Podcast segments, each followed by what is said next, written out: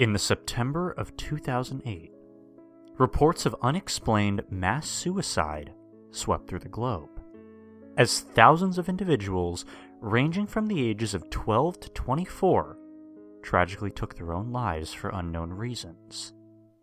The very idea of so many youths committing such a terrible act is flabbergasting. With no initial explanation surrounding these events in sight. However, due to recent reports leaked from top secret government files, it is now reasonable to assume that the culprit may have been an unusual email sent around the world by an individual whose email account was deemed untraceable by the Federal Bureau of Investigation. Evidence from suicide notes suggests that this email contained a link to a strange website called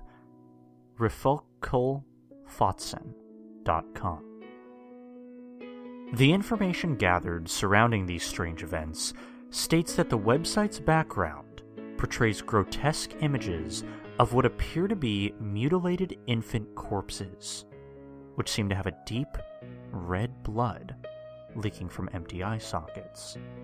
And in the center of the page, a single video.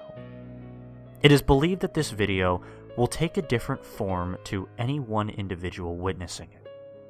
But one factor remains common to all known cases it will consistently portray the observer's violent death. When interrogated, Google employees have claimed to have no knowledge of any website of this name. And it seems the website was actually up for only a month before being closed for unknown reasons. The site has not appeared in any user's internet history, regardless of whether they deleted it or not. The following is a note recovered from the late Jason Forsyth, who tragically took his own life on the 25th of September, 2008.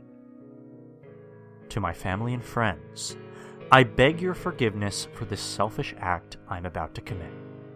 I only hope that you'll find it within your caring hearts to understand my reasons for this act. When I received the email, I assumed it to be nothing more than the tiresome spam I usually receive, and I reluctantly clicked on the link containing therein. Um, I, I saw the video. I saw the fucking video. I shouldn't have done it. I, I shouldn't have clicked on it, but my curiosity got the better of me. I pressed play. The video showed. It showed me. Oh my god, I, I could scarcely watch the damn thing. It showed me. It showed me sitting there. It showed me sitting at my desk at my computer when this this, this thing appeared behind me and the video turned blood red. The thing looked like a naked humanoid with no visible sexual organs. The being did not appear to have any eyes, and, and it opened its mouth and devoured me. I screamed as I was devoured. This was so, so much blood. It made me sick. I'm sorry.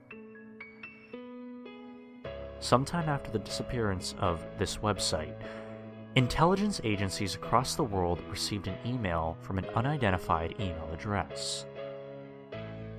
Don't worry, I'll be back soon. Smiley face.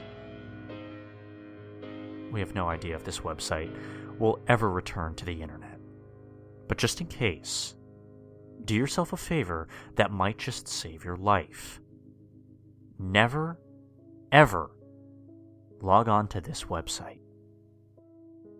You have been warned.